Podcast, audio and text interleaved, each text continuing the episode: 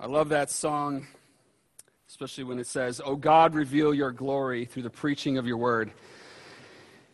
It's very fitting as we come to God's word that we say that and we confess that together. Uh, we don't say, "Oh God, reveal your glory through Pastor Josh's witty preaching," right? Uh, "oh God, reveal your glory because Pastor Josh worked so hard in his studies this week." No. God, you reveal your glory through the preaching of your word. And I've had some conversations with a few of you uh, in the past few weeks asking about why I wear the robe. And actually, the whole focus on me wearing the robe is to take the focus off of me. It's to put the focus onto God and onto his glory. At the time of the Reformation, the The Roman Catholic Church had all their, their fancy vestments and things that put so much focus on the priest, and the reformers said, "No, we're done with that. We're going just with black, which is going to put the focus on God and his glory, and it takes it off of, of me." So when we say, "Show us Christ," I get up here because I'm not saying, "Look at me, and look, look how smart I am, and look what I have done, and look what I have to offer you." That's not what it's about. And if you're coming here for that, I've said this before, if you're coming here for that, you're going to be disappointed.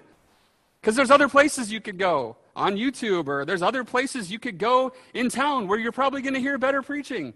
But that's not the reason why we gather. We don't gather to hear just from a man. We gather to hear from the Lord through his imperfect vessels. Well, Psalm thirty. You can turn there in your Bibles.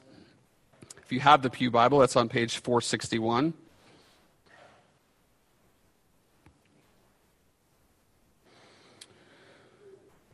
A few weeks ago, we were in Psalm thirteen, and I opened with some lines from some familiar tunes that reflect uh, hope for brighter days ahead. You can see the title of the message is "A Firm Hope for a Brighter Day." We looked at some of those lines. One of them was, "Ooh, child, things are going to get easier. Ooh, child, things are going to get brighter." But then we asked the question, what if they're not, right? What if it feels like things aren't going to get easier in our lives? What if it feels like things aren't going to get brighter? And in the Psalms of Lament, that is a serious consideration, right? Look, remember Psalm thirteen, how it opened up. David had those four rapid-fire questions that all started with, "How long? How long, O Lord, will you forget me forever? How long will you hide your face from me? How long must I take counsel in my soul and have sorrow in my heart all the day? How long shall my enemy be exalted over me?" We're actually going to see some of those questions answered here today in Psalm thirty, which is a psalm of thanksgiving. We've also seen the last two weeks after the Psalms of Lament, we did two psalms of confidence, Psalm twenty-three and Psalm twenty-seven. And we we talked about how the Psalms of confidence are this experience between the Psalm of Lament and the Psalm of thanksgiving. And the confidence in those psalms is not in our situation. We talked about this last week. The confidence is not in our situation or what we can do, but it is in the character of God.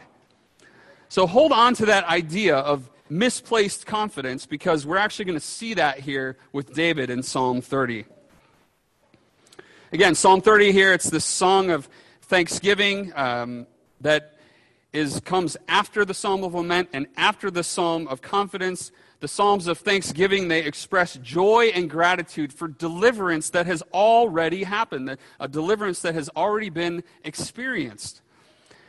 So this is the deliverance that the psalmist cries out for in the Psalms of Lament, and it's the deliverance that he confidently praises God for and looks forward to in the psalm, psalm or song of confidence. Now, in these Psalms of Thanksgiving that we will see this week and next week, uh, this is a typical way that the Psalms of Thanksgiving are organized, that there, is that there are three sections in them. The first section opens up with praise and thanksgiving to God for what he has already done to deliver us. The central section there then mirrors the Song of Lament. There are some recounting of the trials and the tribulations that the psalmist went, went through, and there's a continued petition for deliverance. And then it closes with a reflection and a renewed sense of thanksgiving for God's deliverance. So it's kind of opening with thanks for deliverance, recalling of what's going on in the middle, and then closing with thanks for deliverance and a, and a future looking forward. So Psalm thirty follows that pattern pretty closely. So if you're taking notes, kind of as we as we go through it, that's going to going to be how we how we outline this psalm. So we're going to see verses one and three. Uh, are that opening thanksgiving, that opening praise to God for what he has done. Then verses four through ten is going to be David kind of sharing his experience and what he's gone through. And verses eleven and twelve kind of come back around to that idea of, of thanksgiving and praise. So let's go to Psalm thirty. Uh, please pay attention to the reading of God's holy word. I will extol you, O Lord, for you have drawn me up and have not let my foes rejoice over me. O Lord my God, I cried to you for help, and you have healed me. O Lord, you have brought up my soul from Sheol. You restored me to life from among those who go down to the pit. Sing praises to the Lord, O you his saints, and give thanks to his holy name. For his anger is but for a moment, and his favor is for a lifetime. Weeping may tarry for the night, but joy comes with the morning. As for me, I said in my prosperity, I shall never be moved. By your favor, O Lord, you made my mountain stand strong. You hid your face, I was dismayed. To you, O Lord, I cry, and to the Lord I plead for mercy. What profit is there in my death if I go down to the pit? Will the dust praise you? Will it tell of your faithfulness? Hear, O Lord, and be merciful to me. O Lord, be my helper. You have turned from me my mourning into dancing. You have loosed my sackcloth and clothed me with gladness, that my glory may sing your praise and not be silent. O Lord my God, I will give thanks to you forever. This is the word of the Lord. Let's pray. Father, as we come this morning before your word, God, we ask that you would open our eyes. God, you would open our eyes to hear, to receive wondrous things from your law. God, help us to embrace Christ more fully by faith as we see him in the scriptures, even as we see him pointed to here in Psalm thirty. Thank you for the work of your Spirit in our hearts to open our eyes, to open our minds, to open our hearts, to receive you. We pray these things in Jesus' name. Amen. Again, if you're taking notes, uh, we kind of have three main sections here. The first thing is we see that we must praise and thank the Lord for our already or present deliverance. We must praise and thank the Lord for our already or present deliverance. David's praise here and thanks to the Lord in these first three verses has some very vivid imagery. He begins here by saying that he will extol the Lord. And the meaning behind that word for extol, it's often translated in the Psalms as exalt, and also can have the meaning of to, to lift something up, to lift something up very high. And I think there's a bit of a double meaning going on here with David's use of this word. Now, when we extol someone or something, it means that we speak very highly of it. In a sense, we lift that thing up for its value or its worth. But clearly, God cannot be lifted up, right? Literally, we can't lift God up. And even metaphorically, there's a sense in which we can't lift God or exalt him any higher than he is already exalted in his glory.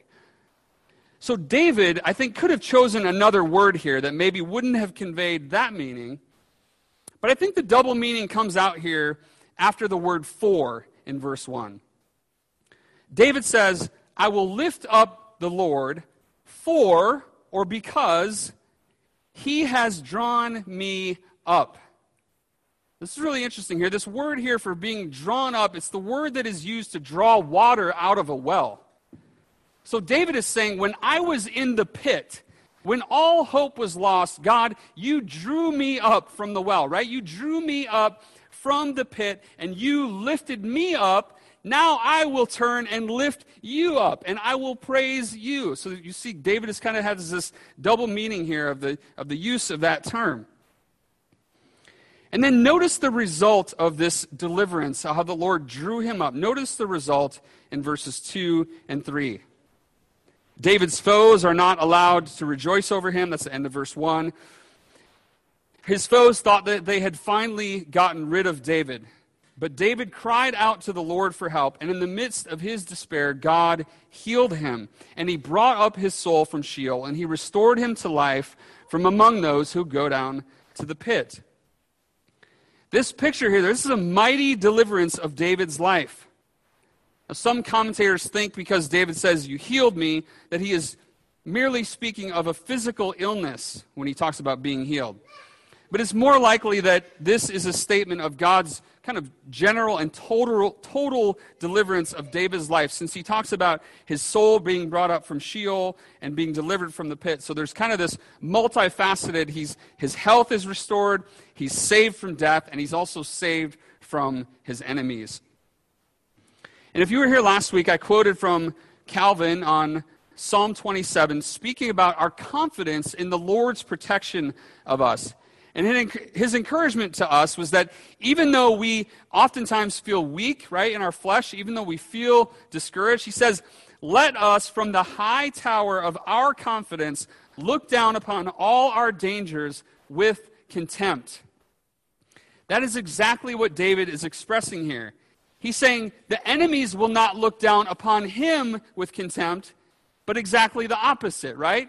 He will stand on that high tower in the place that God has placed them, and he will look down with contempt upon death, upon sickness, and upon the enemies who are taunting him. But, and there's always a but, right? But David was just like us. He was not immune to overconfidence in his own abilities. He was a sinner who needed to be saved by divine grace, just as we do. I think this next section here is very instructive for our Christian lives. Just like David, we must praise and thank the Lord for our already or our present deliverance. And what does that look like for us in our lives? Individually, in our Bible reading, as we recognize what is true of ourselves if we are in Christ. I think especially about passages like Ephesians two, one through ten, where it talks about us being dead in sin, but then alive in Christ, being raised up, being seated with Christ in the heavenly places, being saved by grace through faith, not a work of ourselves, right, but the grace of God that has saved us. And that understanding, that embrace of Christ by faith, that ought to inform our prayer lives, both individually and corporately. We ought to praise God often, verbally, out loud, in our prayers for the deliverance that we have because he is rich in mercy. That's something I've kind of been challenged myself to do lately. Just even when you're praying for a friend, like, start off and just thank God for what he's done in that person's life, right? To save them. And it's it's an opportunity to, like, to preach the gospel to that person, right? By reminding them of who they are in Christ. That if you're about to pray for someone for some trial or struggle that they're going through, don't just dive right into the bad stuff right away, right? Start by thanking God for what he's already done to deliver them from sin and death, and to encourage them so that they can face the struggles that they're going through, right? That's hard. And I would encourage you to, you know, as you're praying for other people, to try to try to do that. It's something I've been challenged to do lately. And we should also express this corporately. This is what we seek to do week in and week out when we gather here together, together to worship the Lord, right? We talk about this all the time here at Livingstone. We don't just look backward. We don't only praise God for his deliverance of us in the past. We must also continue to cry out to the Lord until our future or not yet deliverance comes. That's the second point if you're taking notes. We must continue to cry out to the Lord until our future or not yet deliverance comes. So that's what David experiences here in this central section of the psalm in verses four through ten, where he recounts his own troubles, and he communicates to the people of God his own need for mercy. We see this specifically in verses four and five. David leads the people of God, and he commands them to sing praises to the Lord and to give thanks and praise the Lord, for to praise his holy name. David's job as the worship leader of God's people is to point the people to the reasons that they ought to worship God. It's not to point them to themselves, but to point them away from themselves, to point them to God. This is the thing that makes the gospel so counterintuitive. Every other religion, every other worldview in the world says, look within, right? Be strong. Have faith in yourself. Be a better you. To that I say, hogwash. Look to God. Praise God for what he has done for you that you were not able to do for yourself. Praise him for his mercy that he has extended to rebels like us. That's what David does here. Look at verse five. I love this verse. I love the contrasts that we see here in verse five. His anger is for a moment. His favor is for a lifetime. Anger contrasted with favor. Momentary contrasted with a lifetime or forever. Weeping may tarry for the night, but joy comes with the morning. Weeping and joy are contrasted. Night and morning are contrasted.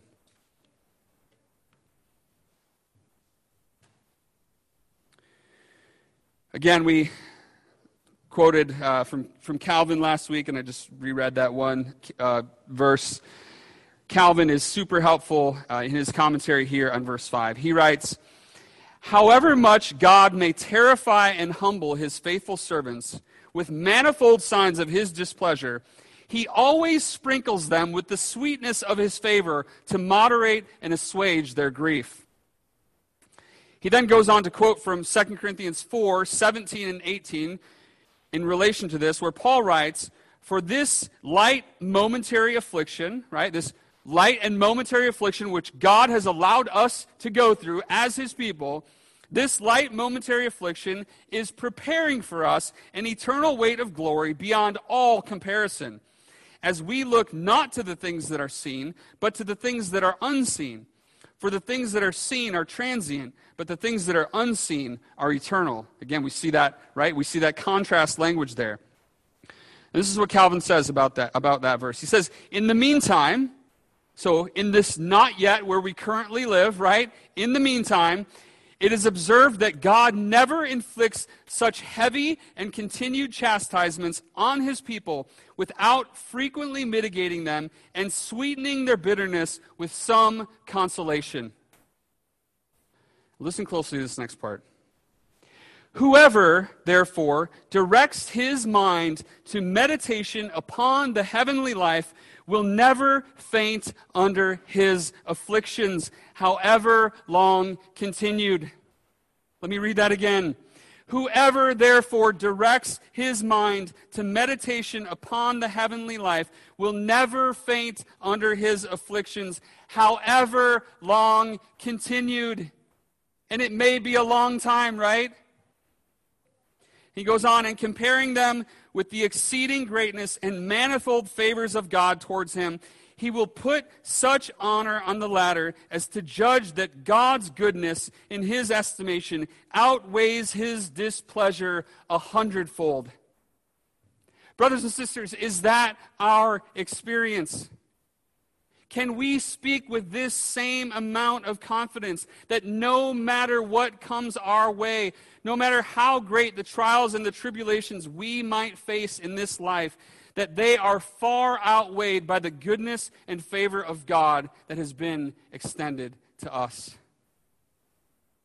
I'm preaching to myself here. It's so easy to focus on the negative things. It's so easy to complain about stupid little things. Take this mask ordinance, for example. I've spent more time since Thursday being bent out of shape about this than I have been praising God that we still get to gather together and to be in his presence and to sing his praises. That I get the privilege to stand up here and to deliver God's word that is the very food for our hungry souls. And I'm sitting here worried about who's going to show up or who's going to not like this and how all of these things are going to shake out. All these things that are beyond my control. This is rubber meets the road Christianity right here, folks. And we honestly have to ask ourselves, what if things get worse? I mean, what if they get a lot worse? I know Chinese pastors who are on house arrest right now. I've worked with people who have worked very closely with Chinese pastors who are in prison right now for long sentences just for preaching the gospel. I've already shared this, but our, our best friends, our best missionary friends just got kicked out of the country a couple weeks ago, right? Christians are being persecuted heavily in, in China, in Nigeria, other places around the world. We haven't been promised an easy path. I think this is another reason why Psalm thirty is so appropriate and so timely for us. Look at how David responded to God's favor. This is so interesting. This is actually a confession here of David. As he stands up and he encourages the entire congregation, he, he has this confession in verses six and seven. See, David got a little cocky. David thought that because God had been good to him and shown him his favor, that he wouldn't be moved. Right? See that in verse six. As for me, I said in my prosperity, or that word can be translated ease, right? Things were going really well, David says. And I said, I shall never be moved. Oh, but this wouldn't happen to us, right? I mean, we wouldn't have this same type of self-confidence. Listen to what James Boyce says in his commentary about David's sin and ours. Self-confidence, rather than God-confidence, is a common failure among us. Blessed as many of us have been with abundant wealth, enviable education, and technical skills. As a people, we think we can prosper by our hustle. As a church, we think we can manage our affairs and advance our work by secular skills and fundraising techniques without relying on God. As a nation, we think we can survive on the strength of our military might and industrial production. What a shaking there will have to be. What calamities before we again humble ourselves under the hand of God and look to Him to exalt us in His way and time. I was just reading this morning in my Bible reading plan. I'm in Jeremiah twenty-nine. If you're familiar with, you know, one of the probably one of the most quoted verses, misquoted verses, Jeremiah twenty-nine, eleven to thirteen, right? I know the plans I have for you, declares the Lord, plans to prosper you, not to harm you. Everybody loves quoting that verse. But read the whole chapter, right? What's happening? God says, I'm sending you to Babylon. I almost just kicked my water over, sorry. I'm sending you to Babylon for seventy years. Everyone he's talking to is probably going to die there, right? He says, I'm bringing judgment upon you. And we want to go quote this verse in the middle of this whole book about judgment and in this chapter about judgment, and we want to say, oh, it's all good. God's going to take care of me. Well, He will, but not in the way we might think, right? It's not confidence in ourselves. It's not like, hey, all's going to be good. Like, nothing ever bad is going to happen to me. We need God to humble us. And I'm not saying you can never quote Jeremiah twenty-nine, eleven to thirteen. Just know the context of it, right? We need God to humble us just as He humbled Israel and just as He humbled David. And how did God do that? God hid His face from David. The very thing that David asked God not to do in Psalm twenty-seven, verse nine. We saw that last week. Hide not your face from me. Turn not your servant away in anger. O you who have been my help, cast me not off. Forsake me not, O God of my salvation. The worst thing that could happen to us ultimately in our lives is for God to turn His face away from us.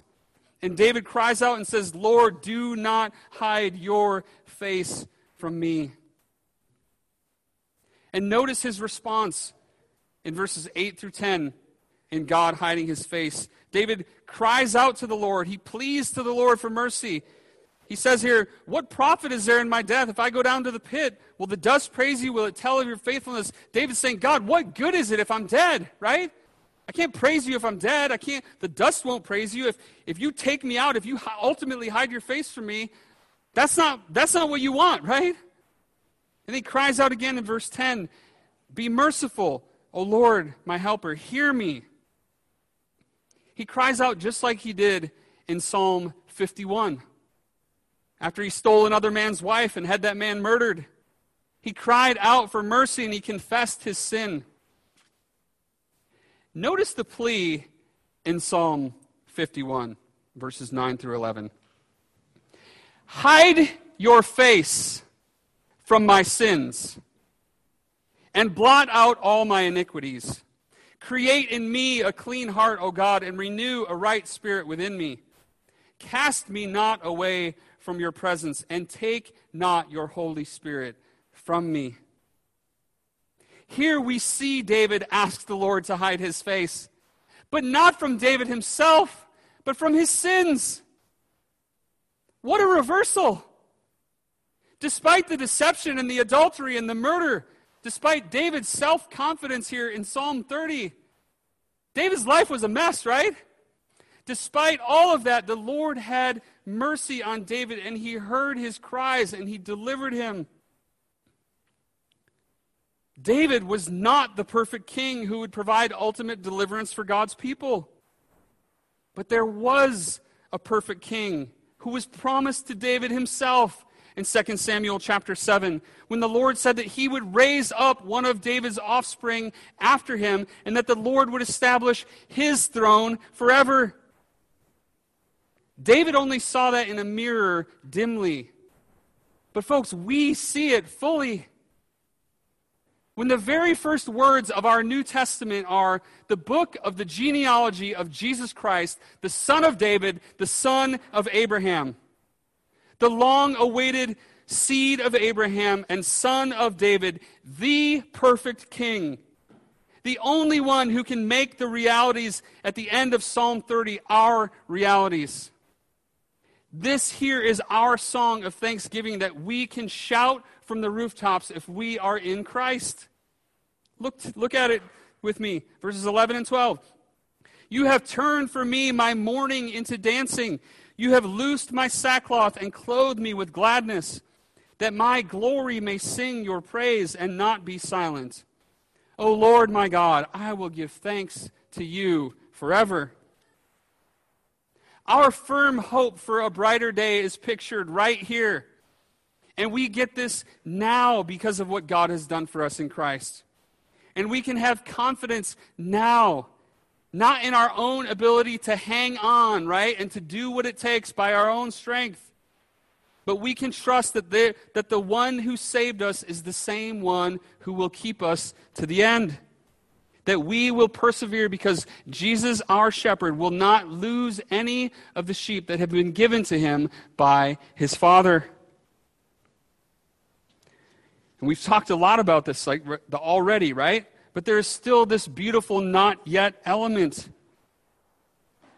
We, we look back, we praise God for his deliverance, just like David did here, right? We recount all that we've been through, all the struggles we've been through, how we've trusted in our own confidence. We confess our sins to the Lord. We confess to our brothers and sisters in Christ. And then we turn and we look forward, right? We look forward to our future ultimate deliverance. We look forward to the resurrection from the dead, right? We look forward to being in glory together, praising God for eternity. And as we prepare this morning to come to the Lord's table, this is the exact reminder that we need. This is the exact picture that we need. When we come here, We look, we look at these elements, right? We look at this bread and this wine, and it causes us to look back and to praise and thank God for a deliverance that has already been accomplished for us, right? Christ died once for all in time, right, to save us from sin and death. And all those who put their trust in him have the promise of forgiveness of sins. And we turn and we look forward then, right, to eternity with God, to the marriage supper of the Lamb, when we will feast together forever. So there is always this turning back and this turning forward, right? There's always this praise for past deliverance and this future hope for a promised coming deliverance. That is what we see in these elements. That is what we get to proclaim as we come, as we take these elements, as we remember what God has done for us in Christ. So this table is open to all of those who have professed faith in Christ, uh, all those who are in good standing in a gospel-preaching church. Um, we ask that you would come down and take the elements. There, um, there is red wine in half of half of the trays, uh, white grape juice in the other half of the trays, and then there is a. It looks like an empty cup. Next to it, there's a very tiny wafer. Uh, it is. They're gluten-free, in the bottom of the cup. So you're going to take two cups that are next to each other, right? Don't touch anyone else's cup. Just touch your own cups. Take two cups. Um, you can probably do it with one hand very carefully if you want to. Um, come down, take the elements, and we will return to our seats, and we will all partake together.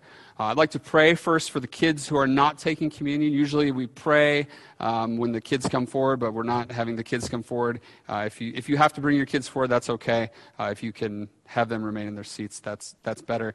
Um, I should probably put this on down here. So um, let me pray for uh, the kids, and then you can come forward. Father, thank you for uh, your grace. Thank you for your mercy. Thank you for your promise of deliverance. And Lord, we ask that uh, these children uh, who you have placed in these homes with parents who are seeking to uh, to live for you, uh, to walk with you, God, to honor you by raising up their children, by bringing them up in the discipline and instruction of the Lord. God, we ask that you would have mercy Uh, upon these children, that you would draw them to yourself, God, that they would never know a day apart from you, and that as as their mom and dad and as we as a church seek to to minister to them and to encourage them, God, we ask that you would uh, you would strengthen them, God, that you would keep them, and that they would trust you and walk with you. I pray all these things in Jesus' name. Amen.